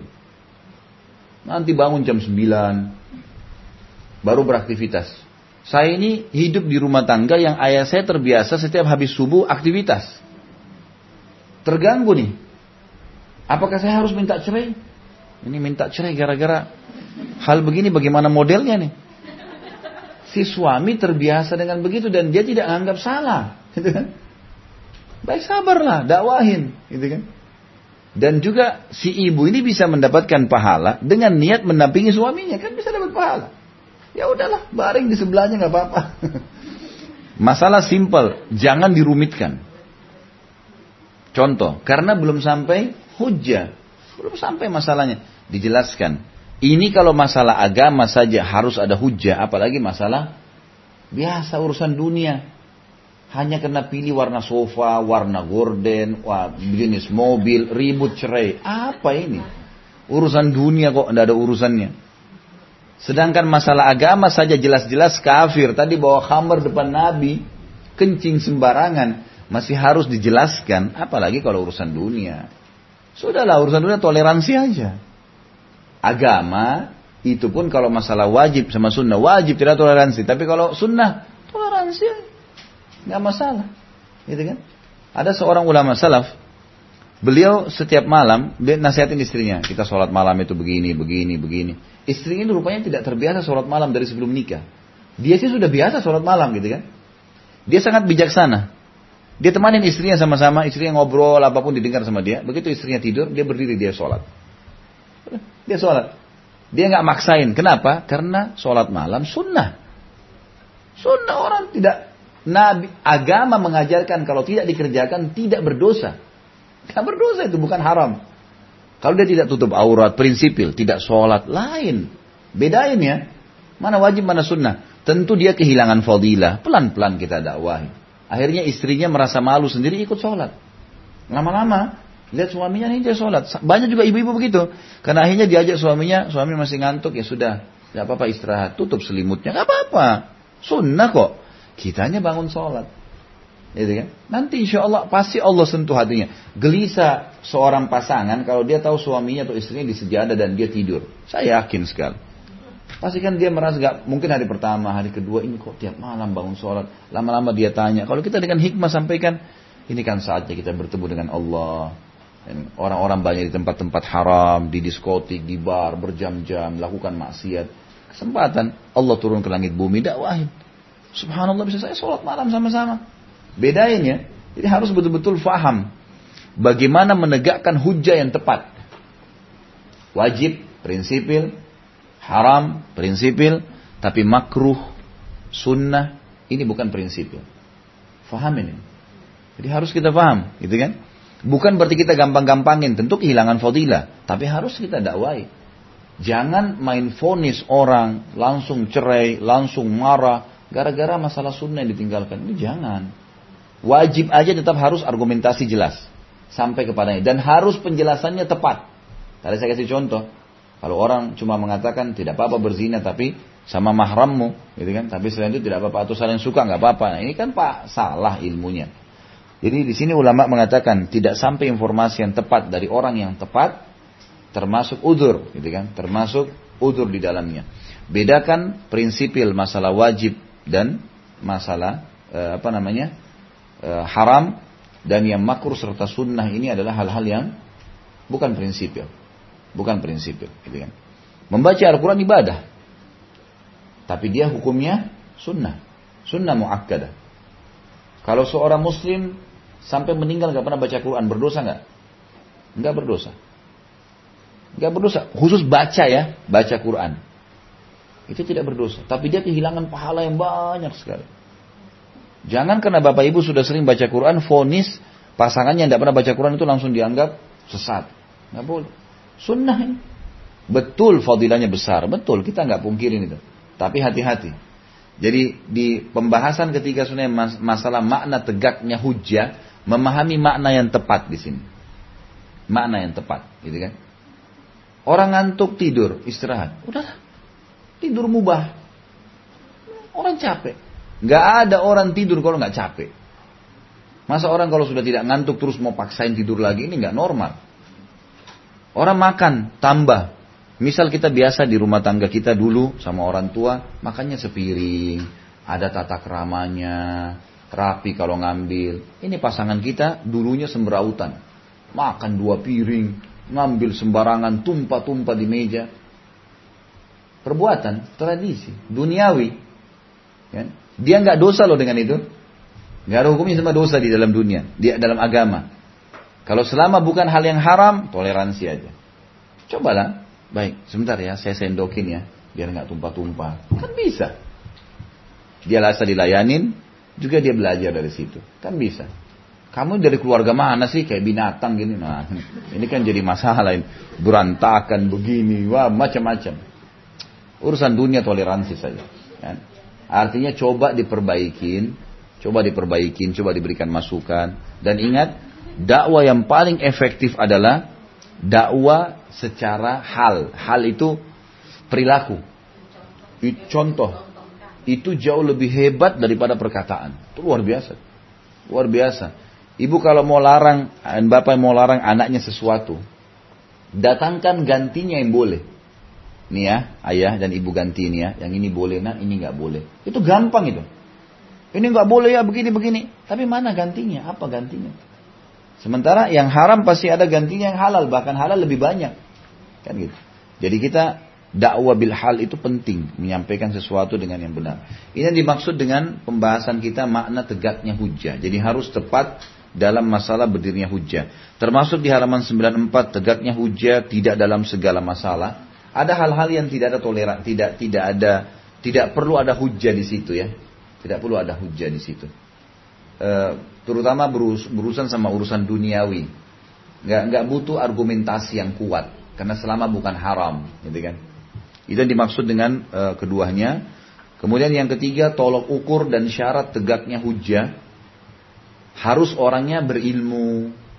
Jadi Bapak Ibu sebelum menasihatin orang lain, bukan cuma sekedar datang, jangan nanti seperti tadi si A bodoh dengan si B bodoh. Dia nggak ngerti dia nyampein, akhirnya salah juga. Saya pernah naik kereta api dari Jakarta ke Surabaya, dari Surabaya ke Jakarta, kalau salah satunya jalur itu. Beberapa tahun lalu saya masih mahasiswa di Madinah. Saya sempat malam nggak bisa tidur, saya sama sepupu saya kebetulan jalan ke kantinnya, beli mie, makan mie sambil di situ ada semoga Allah berikan hidayah, ada ibu nggak pakai jilbab, ada bapak-bapak juga duduk di situ sambil merokok. Dan ini kelihatannya orang semua orang awam, nggak ada ngerti agama gitu kan. Tapi ngobrolannya masalah sholat tahajud, sholat sholat duha, masalah ini sambil ngepul-ngepul nih, wah begadang, duduk dengan bukan mahramnya, nggak pakai jilbab, diskusikan masalah sholat malam. Wah ini luar biasa. Ini saya tidak tahu harus harus harus memberikan gambaran seperti apa, tapi ya begitulah ya. Maksudnya di sini tolok ukur dan syarat tegaknya hujah kepada orang yang akan diberikan informasi dan orang yang memberikan informasi harus tepat. Terutama yang memberikan informasi yang kita titik beratkan di sini. Di halaman 95 itu tentang masalah orang yang memberikan informasi. Harus tepat tuh. Dia harus dapat sumber yang benar, kemudian setelah dia yakin, dia sampaikan. Pernah Imam Malik rahimahullah didatangi seseorang yang bertanya, wahai imam, apa fadilahnya bebasin budak dalam Islam? Satu bulan gak dijawab. Satu bulan gak dijawab sama Imam Malik. Dilangkain pertanyaan. Satu bulan kemudian baru Imam Malik tanya, mana yang bertanya tentang hukum bebasin budak bulan lalu? Dalam muridnya angkat tangan di belakang saya Imam. Imam Malik baru jelasin, begini pahalanya, begini pahalanya jelasin. Kata muridnya, kenapa sebulan anda baru jawab? Rupanya dia nunggu gitu kan. Tapi adabnya dia nggak ngerong-ngerong gurunya. Ya, dia jawab berarti ada sesuatu tuh. Dibiarin saja. Kata Imam Malik selama sebulan saya kumpulin duit dulu. Supaya saya bebasin budak. Lalu saya sampaikan kepada kamu. Supaya saya benar-benar bukan cuma ngucapin, tapi saya mengerjakan. Orang yang faham agama lain. Ya, kan? Dia kerjain dulu baru dia nasihatin orang lain. Ini enggak ribut, sholat tahajud itu begini, begini, begini. Enggak pernah dia sendiri enggak tahajud. Subhanallah, orang yang melakukan satu perbuatan dan dia sampaikan, kalau dia lakukan itu berbekas pada orang lain. Pasti efeknya ada. Tapi kalau dia ribut, ah, tapi dia nggak kerjain, mustahil. Udah nggak, dia aja nggak kerjain, itu orang lain mau berefek itu nggak mungkin. Sudah nggak mungkin. Makanya harus punya hujah yang tepat. Dia pun punya, dia punya memang ilmunya di situ. Itu yang dimaksud dengan poin di halaman 95 tadi. Di sini juga ada sedikit disisipkan oleh beliau di halaman 96, poin keempat, perbedaan tegaknya hujah berdasarkan perbedaan kondisi dan pribadi. Jadi ada orang, misal kita berbeda bahasa dengan dia. Berbeda bahasa, kita baru pelajari bahasanya. Ada orang Indonesia baru belajar bahasa Arab atau bahasa Inggris. Ketemuin orang di satu tempat, dia buat salah. Kita mau jelaskan kepada dia. Maka bisa saja penyampaian kita keliru. Kondisi kita nggak memungkinkan, bisa kondisi keadaan, atau bisa saja memang karena masalah pribadi. Bahasa tidak ngerti, dan seterusnya. Termasuk sih dalam kondisi misal Bapak Ibu ingin menasihatin seseorang, tapi ternyata kondisinya nggak memungkinkan. Kayak lagi di atas pesawat, padat, kita mau nasihatin orang ada di ujung sana yang buat salah misalnya. Gimana caranya nih? Ya. Kita mau ke sana pun susah. Atau ada orang lagi tidur, melakukan satu perbuatan yang salah. Atau, atau, atau. Ini banyak. Jadi kurang lebih seperti itu gambarannya. Jadi hujah pun, hujah, ya, alasan yang akan disampaikan sehingga dia bisa difonis orang ini salah atau kafir, itu harusnya difahami berdasarkan dengan kondisi dan jadi bisa saya karena kondisi dia nggak paham. Kondisi bahasa, kondisi lagi sakit, lagi lapar sekali. Ada orang lapar sekali minta makanan, lalu ibu ceramai dulu satu jam baru dikasih makan. Nggak paham-paham tuh, gitu kan. Kenyangin dulu, baru kasih. Kondisinya nggak bisa, gitu kan. Ya ini semua celah-celah di mana banyaknya pintu dalam agama untuk tidak memfonis orang. Ini nggak boleh sembarangan. Kemudian dikatakan ada perbedaan antara tegaknya hujah dengan difaham difahaminya hujah itu. Ya, kalau tegak hujah itu seseorang yang sudah dijelaskan, sudah berdiskusi, sudah sampai padanya segala macam, maka ini sudah jelas fonisnya kena pada saat dia tidak mengikuti. Jelas, cuma dia tahu dia salah, tapi egonya besar. Tetap nggak mau. Misal Seorang istri menasihati suaminya masalah sholat, eh, suami menasihati istrinya sholat. Karena dia merasa diguruin, ya, tidak biasa diguruin, maka dia tiba-tiba mengatakan, sudahlah saya lebih tahu. Padahal dia tahu ini salah. Tetap seperti itu. Nah ini orang yang sudah tertegakkan hujah padanya. Ini nggak bisa. Ini dosa besar ini. Nggak boleh. Egoisme bagaimana? Nggak bisa. Dalam Islam kan kita tahu, yang salah minta maaf, yang yang benar memaafkan. Itu kan hukum syar'inya. Beda dengan orang yang difahamkan hujah, masih baru dijelaskan. Ini lain. Anak-anak lagi salah, kita jelaskan baik-baik, berikan pemahaman, gitu kan? Mungkin ini ada tahapannya. Maka ini yang dimaksud dengan uh, poin kelima di halaman 97 itu. Allah Subhanahu wa taala menyebutkan dalam surah Al-Furqan ayat 44 dalilnya diangkat oleh beliau Am tahsabu anna aktsarahum yasma'una aw yaqilun inhum illa kal an'am bal hum adallu sabila. Kata Allah SWT, Apakah kamu mengira bahwa kebanyakan mereka itu mendengar atau memahami? Mereka itu tidak lain hanya seperti binatang ternak. Bahkan mereka lebih sesat jalannya dari binatang ternak itu. Jadi dalam kondisi tertentu, misal ada orang mau mendakwai orang lain di bar. Kondisi tidak memungkinkan. Biar dia pakai mic, dia nasihatin, suara baca ayatnya bagus, tempatnya nggak tepat. Mau dinasihatin sambil pegang botol hammer. Mau dinasihatin dengan niat sudah bawa duit mau zina. Ini dan di tempatnya. Kalau mungkin ya, mungkin bukan kita biarkan dia berbuat dosa ya. Kita tahu oh ada tetangga saya itu ternyata pas saya lewat saya lihat dia masuk ke diskotik tadi malam. Baiklah. Ya Allah berikan hidayah. Kita berdoa dulu karena ingkar mungkar kan harus walaupun dengan hati ya supaya kita lepas dari hukuman hari kiamat. Besok lusa ada kesempatan kita hadiahkan buku, datang nasihatin supaya dia tidak ngulangin. Tapi kalau tiba-tiba bapak ibu turun dari mobil, hei teriak panggil, ini nggak boleh ini haram, misal. Sementara dia ini sudah melangkah, sudah menganggap ini baik, dia sudah bertubi-tubi mau masuk ke sana. Ini kondisi yang tidak memungkinkan. Ini bisa berbahaya, bisa saja nanti dia menolak dakwah. Penolakan karena tidak tepat ya bagaimana dia diberikan pemahaman hujah itu. Ya. jadi ada orang karena kondisinya maka dia seperti kata Allah dalam Al-Quran seperti hewan ternak. Dipukul disuruh jalan. Ada kadang-kadang hewan ternak kalau lagi dikumpulin kalau dia mau makan rumput dia, dia makan rumput. Dipukulin dia jalan lagi. Ada rumput depan dia makan lagi. Pokoknya mampir terus. Ini dilarang nih. Diskotik sini grebek. Pindah. Diskotik senang pindah yuk jalan sini. Pindah jalan sana sana tutup lagi, pindah jalan sana. Terus mutar-mutar. Ini seperti tadi, hewan ternak yang digiring ke mana-mana saja maunya. Nah ini kondisinya tidak tepat untuk diberikan pemahaman. Gitu kan? Karena memang dia lagi menggebu-gebu masalah. Bukan dibiarkan berbuat dosa. Ingat, ingkar mungkar tetap. Tapi mungkin dengan hati pada saat itu. Ya, ini, kita lihat maslahat dan mudaratnya. Jadi itu yang kurang lebih diberikan pemahaman sampai halaman 99 ya halaman 99. Selanjutnya pembahasan yang keempat mengkafirkan orang yang menafsirkan secara salah. Boleh atau tidak nih? Nah ini ada orang uh, sudah datang kepadanya dalil misalnya. Nah, ini biasanya kenaknya kepada orang yang otodidak. Jadi Bapak Ibu perlu tahu ya, agama ini tidak bisa diambil secara otodidak, nggak bisa. Bukan tidak boleh baca buku, boleh. Tapi kalau baca buku dianggap itulah cara saya belajar Islam salah. Nggak bisa. Otodidak itu akan membuat orang salah faham.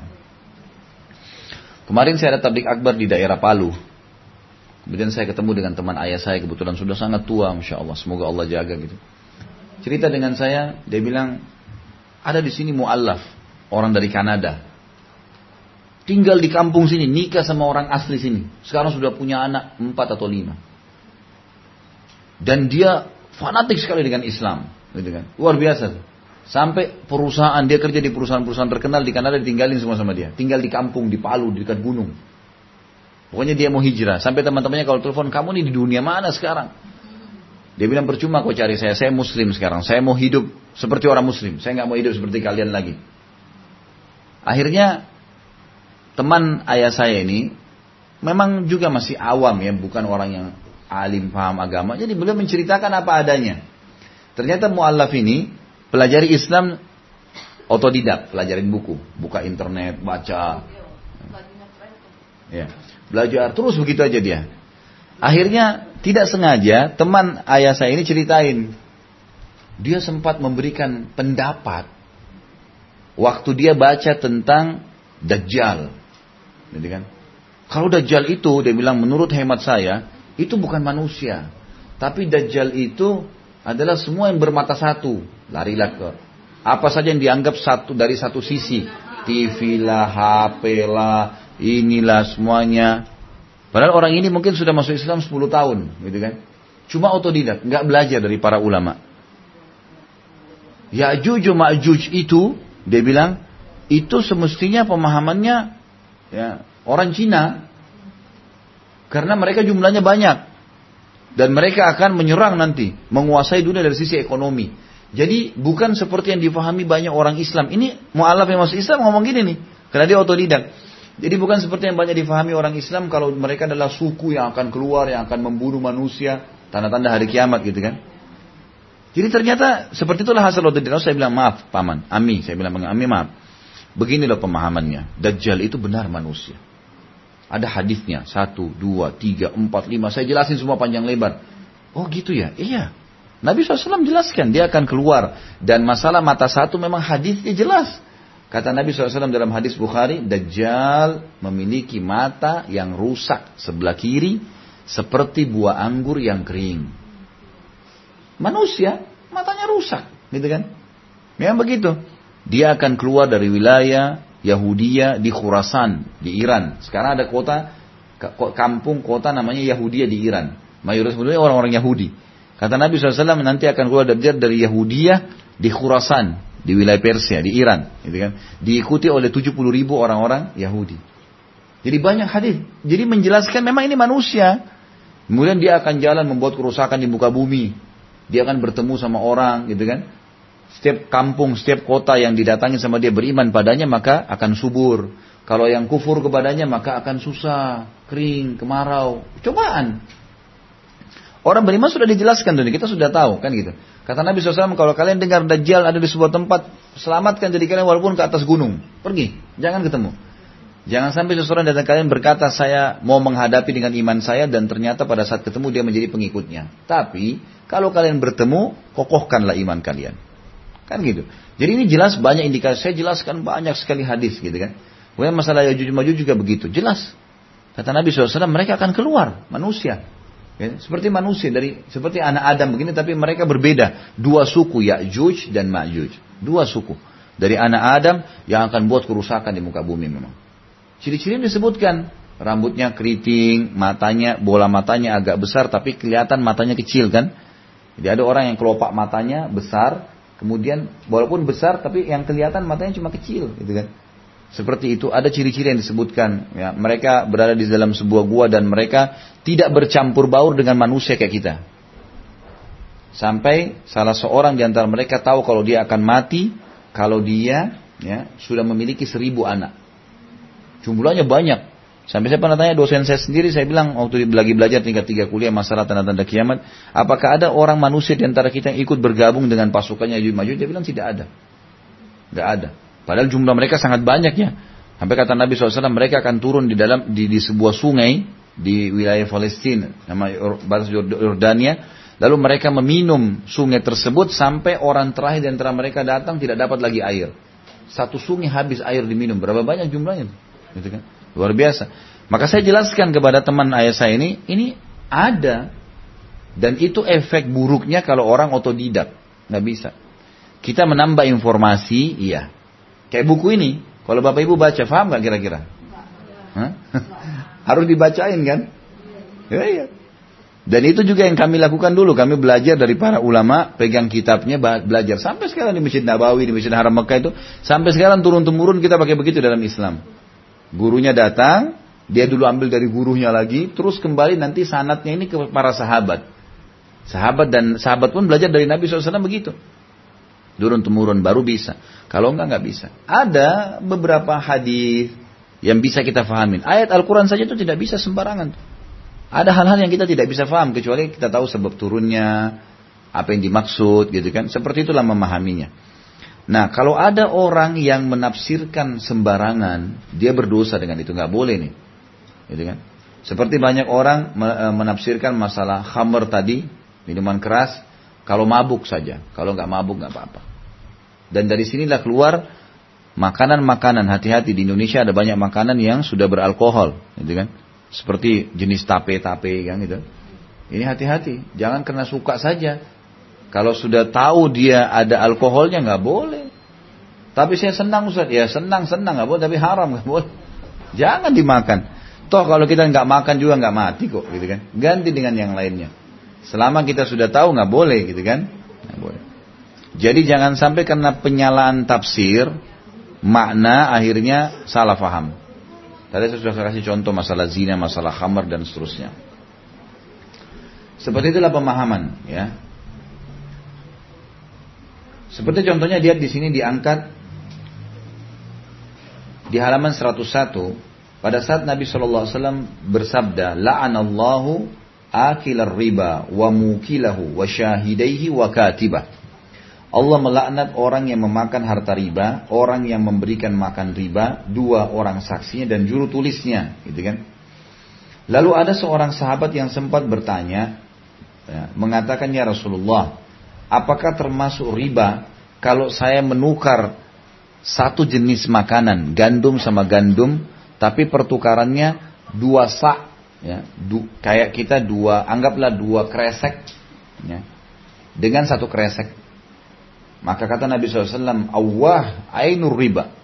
Luar biasa. Itu justru ribanya. Nah boleh. Sekilo ya sekilo ditukar. Kecuali nilainya berbeda. Gandum Saudi misalnya sama gandum Indonesia beda memang kualitasnya. Sehingga ada selisih harga. Itu lain.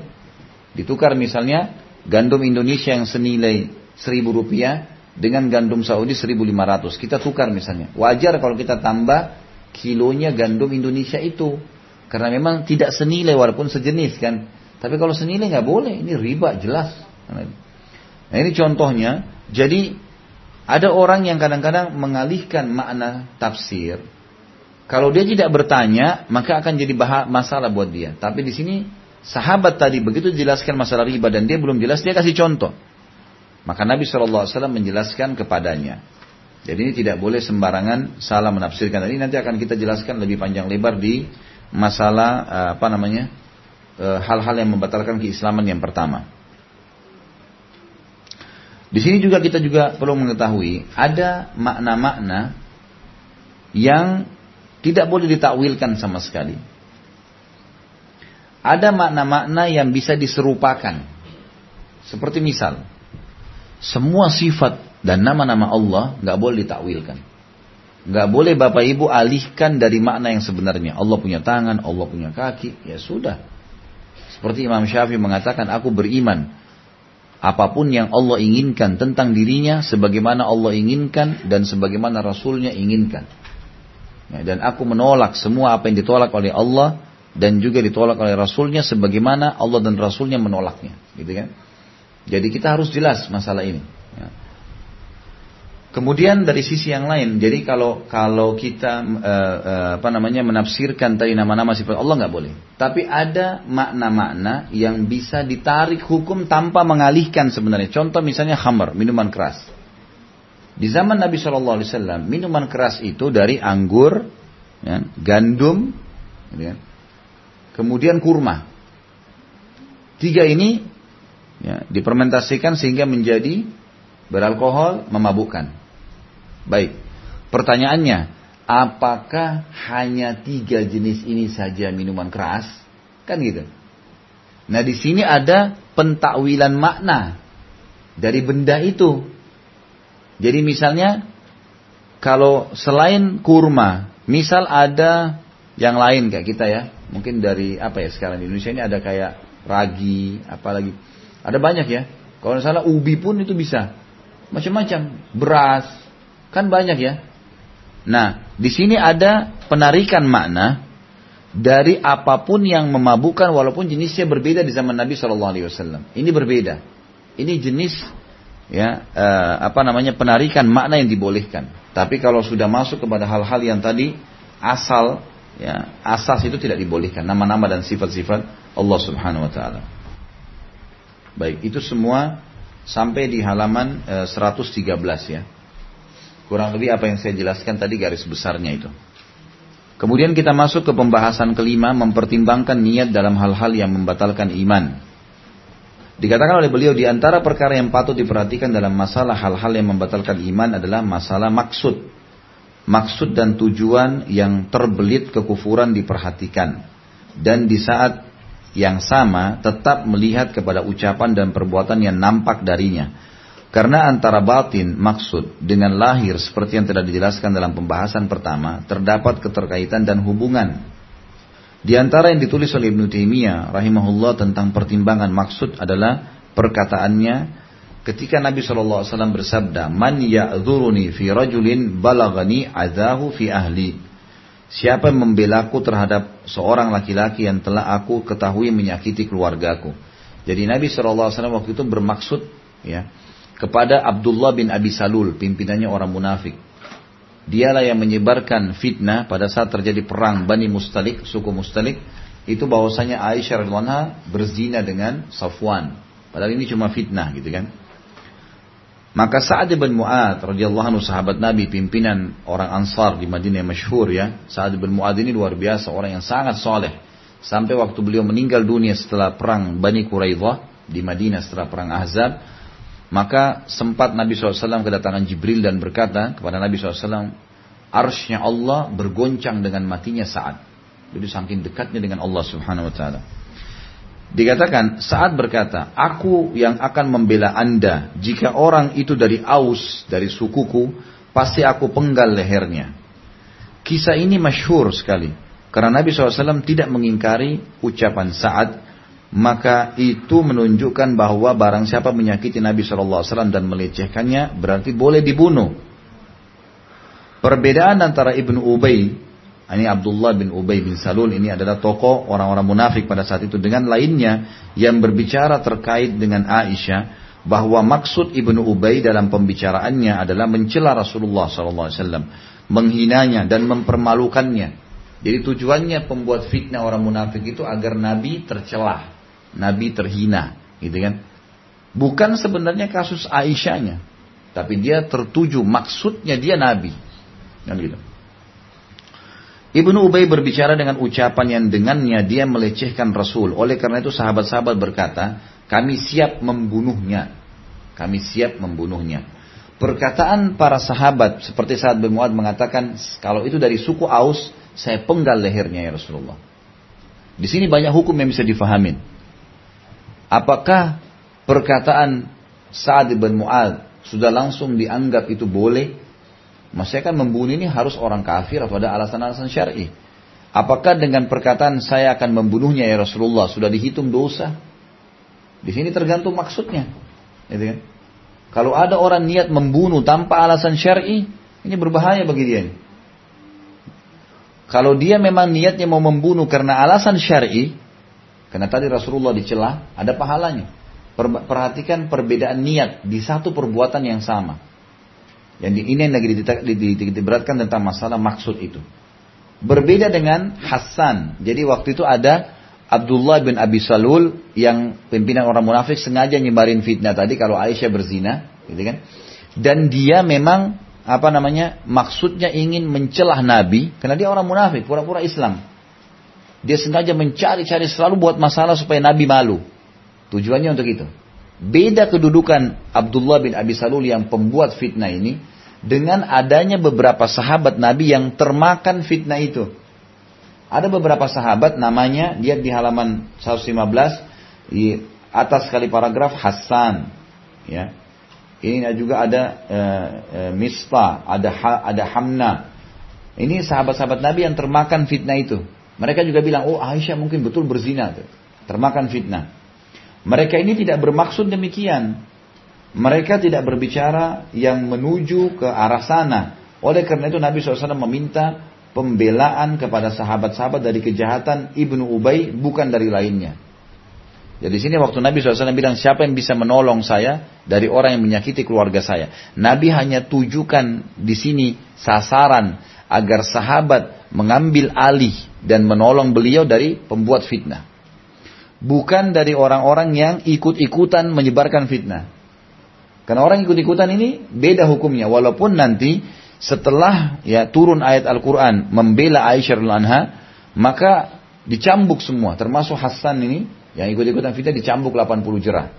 Karena menyebarkan berita dusta dalam Islam, hukumnya dicambuk. Hukumnya dicambuk ya, dicambuk 80 jerah. Ya. Ini yang dimaksud dengan uh, poin tadi yang pertama di dalam mempertimbangkan niat mempertimbangkan tujuan dalam hal-hal yang membatalkan keimanan. Jadi seperti Ibnu Abi Salul tadi, pada saat dia tujuannya, maksudnya menghina Nabi, ini sudah membatalkan keislamannya. Karena Nabi yang disasarkan sama dia. Sementara orang-orang yang terkena fitnah tujuannya bukan Nabi, cuman dengar isu, ah kayaknya benar nih. Cuma itu saja. Tapi dia cuma terfokus ke masalah fitnah sebar berita zinanya saja. Dia tidak bermaksud menyakiti Nabi Shallallahu Alaihi Wasallam. Di sini juga beliau dulu tambahkan kedua keterkaitan antara zahir sama batin, gitu kan. Jadi uh, adanya juga perbuatan-perbuatan yang ikut antara hati sama uh, lisan, ya perilaku. Ini perlu juga dinilai. Seperti contoh misal uh, perilaku Ammar ibn Yasir. Ammar ibn Yasir, Yasir ini adalah sahabat Nabi yang mulia, orang yang pertama mati syahid dalam Islam. Laki-laki. Istrinya namanya Sumaya. Sumaya wanita pertama mati syahid dalam Islam. Anaknya bernama Ammar. Ammar ibn Yasir ini sahabat Nabi yang Masya Allah umurnya panjang. Ya, sampai, kalau saya tidak salah sampai 100 lebih. Allah berikan panjang umur. Yang jelas Nabi SAW pada saat kedatangan Ammar Ammar ini ayah ibunya budaknya Abu Jahal. Abu Jahal cambuk-cambukin si Sumayyah suruh tinggalkan agama yang nggak mau. Sumayyah lagi hamil ditusuk sama Abu Jahal. Mati syahid. Suaminya Yasir lihat membela istrinya, berusaha melawan juga dibunuh oleh Abu Jahal. Ammar waktu itu lagi diikat di tiang, lihat orang tuanya dua-dua dibantai begitu, berdarah-darah mati. Ketakutan, Abu Jahal datangin. Wahai Ammar, kalau kau juga ikut-ikutan sama kedua orang tuamu, saya akan bunuh kau lebih parah daripada kedua orang tuamu. Saya tidak akan bunuh kamu langsung seperti orang tuamu, tapi saya akan kulitin kamu, saya akan cuksa kamu pelan-pelan sampai kau mati. Kecuali kau tinggalkan agamanya Muhammad. Ammar ibn Yasir waktu itu, umurnya radhiyallahu anhu majma'in 11 tahun, 12 tahun, masih anak-anak. Melihat orang tuanya begitu, bayangkan bagaimana. Dia serba salah. Karena takut sudah kesakitan, akhirnya dia bilang baiklah. Gitu kan? Lalu kemudian Abu Jahal bilang, bilang, ya, kalau kau kufur kepada Muhammad, baik, saya kufur kepada Muhammad. Tidak puas Abu Jahal, lewat unta, ada unta lewat, kata Abu Jahal, saya tidak lepaskan kau sampai kau bilang unta ini Tuhanku. Ammar bilang unta ini Tuhanku. Dibiarin sama Abu Jahal. Pergilah Abu Jahal dengan teman-temannya, lalu kemudian Ammar ibn Yasir tidak lagi urus ibunya sama ayahnya nih. Ketakutan dengan kata-katanya tadi. Langsung mencari Nabi SAW. Ya Rasulullah, ini 12 tahun, luar biasa imannya. Dia tidak urus orang tuanya, tidak nangis. Dia datangi Nabi SAW mengatakan, Ya Rasulullah, orang tua saya sudah terbunuh. Semoga Allah menerima mereka syahid. Tapi ada kejadian ya Rasulullah. Yang mengganggu jiwa saya lebih berat daripada orang tua saya mati itu. Karena mati mati syahid. Ini lebih berat. Saya sudah mengucapkan kalimat kufur. Saya kufur kepada risalah anda. Unta lewat saya katakan dia Tuhan saya. Tapi saya tidak suka itu ya Rasulullah. Saya nggak mau karena disiksa. Apa kata Nabi SAW? Wahai Ammar, kalau besok dilakukan lagi untuk itu, besok kau disiksa lagi, dan kau disuruh ucapkan, ucapkan lagi. Ternyata, niat dalam hati dengan perbuatan berbeda. Karena kondisi. Keadaannya nggak bisa, dipaksa. Kalau enggak dia mati. Dan termasuk hal yang boleh kita jaga adalah menjaga jiwa kita. Nggak boleh sembarangan orang mematikan dirinya, gitu kan? Kalau dia merasa memang dia mau berkorban ya silakan, tapi kalau tidak, agama masih mau toleransi. Jadi ada juga penilaian. Nah, orang seperti kita tidak boleh memfonis Ammar ibn Yasir, gitu kan? Ini berarti kafir dong. Udah bilangin unta Tuhannya. Kita nggak boleh, kita nggak tahu apa maksudnya dia ucapkan itu kan. Nah, Nabi SAW berikan pelajaran kepada kita tentang kejadian tadi dengan mengatakan kalau kau besok ditangkap lagi, disiksa lagi, disuruh ucapin lagi, ucapin. Turunlah ayat Al-Quran sebenarnya menjelaskan masalah itu ya. Yang kurang lebih artinya, orang bisa kafir dengan kata-kata dan perbuatannya, kecuali orang yang mengucapkan kekafiran itu, sementara hatinya penuh dengan keimanan. Terpaksa. Sama halnya kejadian-kejadian yang yang lebih sederhana sebenarnya, masalah orang pada saat harus memakan babi dalam kondisi misal, ini contoh saja, di tengah padang pasir, nggak ada lagi makanan, sudah berapa hari nggak makan akan mati. Atau bangkai, kan haram ya. Tapi dia harus makan. Bagaimana kira-kira keadaannya? Bagaimana kita menilai orang seperti ini? Keluar kaidah kaidah ilmu fikih kita adalah ad-daruriyat tubihul mahdurat. Sesuatu ya yang darurat menghalalkan hal yang dilarang. Jadi perlu difahamin ya bahwasanya ini ada hukum syar'inya sendiri. Tapi dalam keadaan-keadaan darurat. Tidak bisa semuanya. Nah orang seperti ini tidak bisa kita fonis langsung. Nggak bisa kita langsung main fonis dia. Harus hati-hati. Tanya, jelaskan argumentasi, baru kemudian kita mengambil sebuah hukum. Jadi tidak boleh sembarangan. Banyak contoh-contoh dalam masalah seperti ini, ada orang yang zahirnya berbeda dengan batinnya. Banyak sekali. Ya. Pernah ada sahabat juga diutus oleh Nabi Shallallahu Alaihi Wasallam mendatangi satu suku Arab yang terkenal sekali punya 100 ribu orang siap menyerang Madinah. Siap menyerang Madinah pada saat itu. Maka Nabi SAW mengutus seorang sahabat, tapi maaf saya lupa namanya sahabat, cuma ini riwayat sahih. Utus ke sana. Kata Nabi SAW, pergilah ke sana dan selesaikan urusan kepala sukunya. Jadi kepala sukunya yang jahat nih. Maka sahabat ini pun datang ke sana, diutus oleh Nabi SAW sampai dia masuk bergabung sama mereka sampai menjadi orang kepercayaannya kepala suku itu. Pada saat sudah jadi kepercayaan dalam beberapa waktu saja karena kebaikannya dia khidmah dia segala. Muslim nih, tapi orang tidak tahu kalau dia muslim. Begitu dia sedang berdua dibunuh kepala suku itu sama dia. Kemudian dia pulang ke Madinah. Sudah pulang ke Madinah, kepala sukunya sudah mati, suku itu nggak jadi nyerang Madinah. Pulang ke Madinah, dia sampaikan ya Rasulullah sudah selesai tugas saya. Kata Nabi SAW, bagus yang kamu lakukan. Terus Nabi tanya di depan para sahabat, dan ini pelajaran buat kita. Waktu kau sedang jadi berbaur sama mereka. Ini kan hitungan satu bulan, dua bulan bersama mereka. Bagaimana kamu sholat? Nabi tanya ke dia untuk memberikan pelajaran kepada seluruh sahabat. Kata dia, saya isyarat, saya sholat dengan isyarat mata ya Rasulullah. Waktu itu dia ingin membunuh mata-mata eh, kepala musuh ini. Kalau dia sholat dengan isyarat mata. Dia uduk sembunyi-sembunyi, lalu dia sholat seperti isyarat mata. Dan ini keluar hukum sendiri. Bagaimana kita meng mengklaim orang ini kira-kira? Kalau Bapak Ibu tidak punya ilmunya, bisa nggak kita bilang kafir? Ya? Kalau orang tidak tahu orang bisa bilang kafir ya. Gimana caranya sholat dengan isyarat mata? Nggak masuk di akal. Nah, orang kalau sebatas itu saja ilmunya memang nggak bisa ngomong. Ini ada keadaan-keadaan tertentu yang berbeda. Nggak bisa. Emang keadaannya. Nggak mungkin tidak gitu kan. Maka seperti itulah. Jadi ini keadaan yang besar-besar begini saya datangkan Bapak Ibu sekalian agar keadaan yang lebih sederhana Bapak Ibu bisa pahami. Misal ada orang sholat duduk di kereta, di pesawat. Jangan dibebankan orang. Harus berdiri. Di mana berdirinya? Gak bisa. Ya kan? Memang pahalanya kurang ya sudah pahalanya kurang. Tapi kan ada. Semua yang kita bahas kesimpulan dari awal sampai akhir ini tidak boleh sembarangan memfonis orang kafir, orang salah, kecuali sudah tegak hujah padanya. Dijelaskan. Itu pun kalau orang itu sudah tegak, tegak hujah padanya akan bisa ditetapkan fonis padanya kalau kalau yang menyampaikan juga benar. Kalau si A bodoh tadi sama si B bodoh ini bahaya. Jelasin hukum syari tapi nggak paham. Jadi akhirnya jadi kacau semuanya. Bisa dipahami ya? Baik. Tapi hari ini juga sama, tidak ada pertanyaan. Sabar, sama masih ada Jumat depan. Ada khutbah Jumat, saya di Pertamina di Gambir. Jam 11 pagi. Ini nggak takut nggak keburu gitu kan. Jadi saya ingin titik beratkan begini. Selama tiga kali pertemuan kita sampai hari ini, semua berbicara masalah pembukaan buku ini, masalah iman dan kekufuran. Kalau Bapak Ibu ada pertanyaan, ditulis di sebuah kertas, gitu kan? Sebelum memulai, insya Allah, sebelum memulai pasal pertama kita nanti, waktu yang akan datang ini halaman 131 ini sudah mulai masuk pasal pertama. Ini inti bahasan sebenarnya. Sampai akhir.